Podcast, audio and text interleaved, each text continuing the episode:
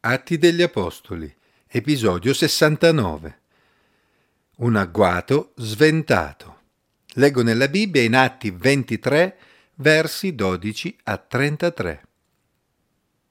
Quando fu giorno, i giudei ordirono una congiura e con imprecazioni contro se stessi fecero voto di non mangiare né bere finché non avessero ucciso Paolo Or quelli che avevano fatto questa congiura erano più di quaranta.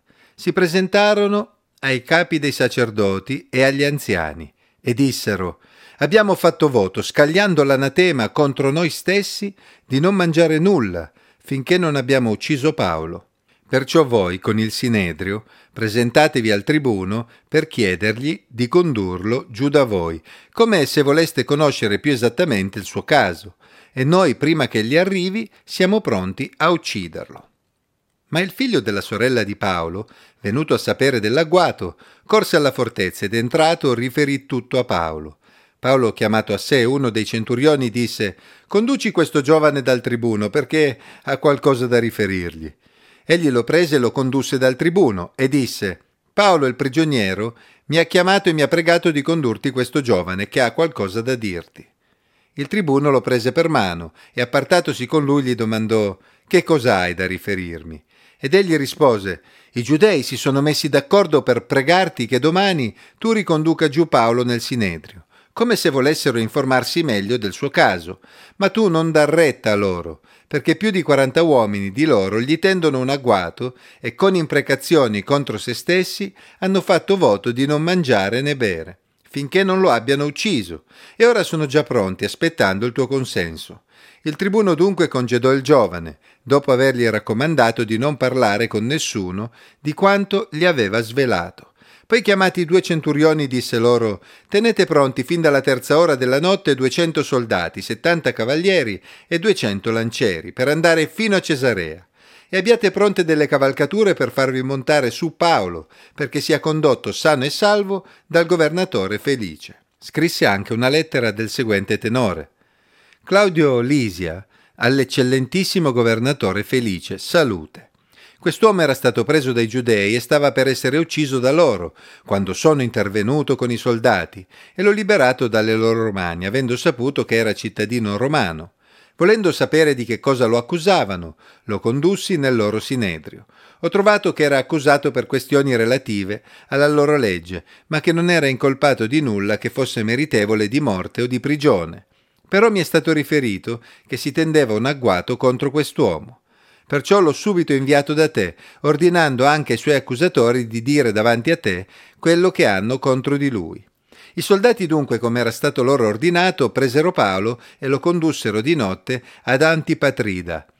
Il giorno seguente lasciarono partire i cavalieri con lui e ritornarono alla fortezza. Quelli, giunti a Cesarea e consegnata la lettera al governatore, gli presentarono anche Paolo. Che fortuna! Questa è un'espressione che capita spesso di sentire, così come il suo contrario. Che sfortuna! Ma esiste davvero la fortuna? La nostra vita è fatta solo di avvenimenti casuali che si combinano tra di loro decretando il nostro successo o la nostra disfatta? Chi crede nella fortuna e nella casualità, leggendo questo brano ha la percezione che a Paolo sia andata proprio bene in quell'occasione. Più di 40 giudei avevano addirittura fatto voto di non mangiare né bere finché non l'avessero ucciso, il che faceva pensare che volessero sbrigare la cosa il più velocemente possibile. Ma l'eccitazione di quei tali doveva essere tali da non essere passata inosservata. Forse l'avevano svelato ai propri familiari e amici, i quali non erano riusciti a trattenersi. Ma comunque siano andate le cose, la voce era arrivata fino al nipote di Paolo, figlio di sua sorella, che abitava a Gerusalemme. Che fortuna! griderà qualcuno. Già. Infatti quel ragazzo spiegò tutto al tribuno Claudio Lisia, il quale organizzò il trasferimento di Paolo a Cesarea con una scorta armata talmente grande da scoraggiare qualunque tentativo di avvicinamento. 200 soldati, 70 cavalieri e 200 lancieri, ma ci rendiamo conto? Non ci stupisce che il testo non ci dica più nulla di quei 40 giudei che avevano fatto quel voto di uccidere Paolo. Immaginiamo che avranno trovato un modo insieme ai sacerdoti per essere sciolti dal proprio voto, anche perché se avessero mantenuto il proprio voto, certamente sarebbero morti di fame e di sete, perché le precauzioni di Claudio Lisia non lasciarono loro alcuna possibilità di agire. L'agguato fu sventato e Paolo raggiunse Cesarea, dove fu condotto dal governatore Felice con la lettera di accompagnamento scritta dal tribuno Claudio Lisia. A proposito della lettera di accompagnamento, è evidente che Claudio Lisia scelse di raccontare i fatti al governatore Felice in un modo che non rispondeva completamente alla realtà. Infatti in questa lettera il tribuno si guardò bene dal dire che aveva fatto legare Paolo e che stava per farlo flagellare, lo leggiamo in Atti 22, 24 e 29 proprio perché non sapeva che Paolo era cittadino romano. Al contrario, invece, disse di essere intervenuto per salvarlo dalle mani dei giudei, proprio perché aveva saputo che era cittadino romano. Non ci stupisce, infatti il tribuno fece quello che fanno i politici anche ai giorni nostri, presentando i fatti, in modo da salvare sempre la propria faccia e la propria poltrona. Comunque sia, tutto andò a favore di Paolo, che si ritrovò a Cesarea sano e salvo. Paolo fu quindi fortunato? Ricordiamoci quello che Dio gli aveva promesso poco più di 24 ore prima. Fatti coraggio perché come hai reso testimonianza di me a Gerusalemme, così bisogna che tu la renda anche a Roma. Quando Paolo ricevette l'informazione da suo nipote, che avrebbe permesso di sventare l'agguato progettato nei suoi confronti? Pensiamo che non si ricordò di ciò che il Signore gli aveva promesso?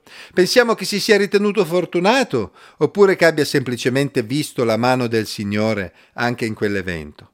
Possiamo essere certi che quell'agguato fu sventato perché Dio lo volle. Dio fece in modo che quel ragazzo venisse a conoscenza di quel complotto e utilizzò anche il tribuno che mise a disposizione la scorta pur di mettere in salvo Paolo, perché il Signore aveva stabilito che Paolo dovesse arrivare fino a Roma e possiamo essere certi che ci sarebbe arrivato in un modo o nell'altro. Gli eventi della nostra vita non sono casuali, non è fortuna e non è sfortuna. Man mano che impariamo a conoscere Dio, impariamo anche a vedere la sua mano in azione ogni giorno della nostra vita in questo caso Paolo scampò al pericolo e chissà quante volte è capitato anche a noi, senza che ce ne rendessimo neanche conto. Non sempre Dio ama fare molto rumore quando ci salva la vita. Purtroppo è molto più facile che ci ricordiamo degli eventi spiacevoli della nostra vita, quelli in cui ci sembra invece che Dio ci abbia trattato male, quelli in cui preferiremmo credere che sia solo una questione di sfortuna perché altrimenti non riusciremmo a spiegarci come mai Dio abbia permesso che ci accadessero cose simili. Eppure, è sempre il medesimo Dio che ci vuole bene, ed è sempre Lui ad agire ora in un modo, ora nell'altro, perché Lui e solo Lui sa quello che fa e conosce come realizzare il piano per la nostra vita. Giobbe, un uomo vissuto molto tempo fa, nella sua grande sofferenza, lo aveva capito bene e infatti aveva detto, il Signore ha dato, il Signore ha tolto. Sia benedetto il nome del Signore.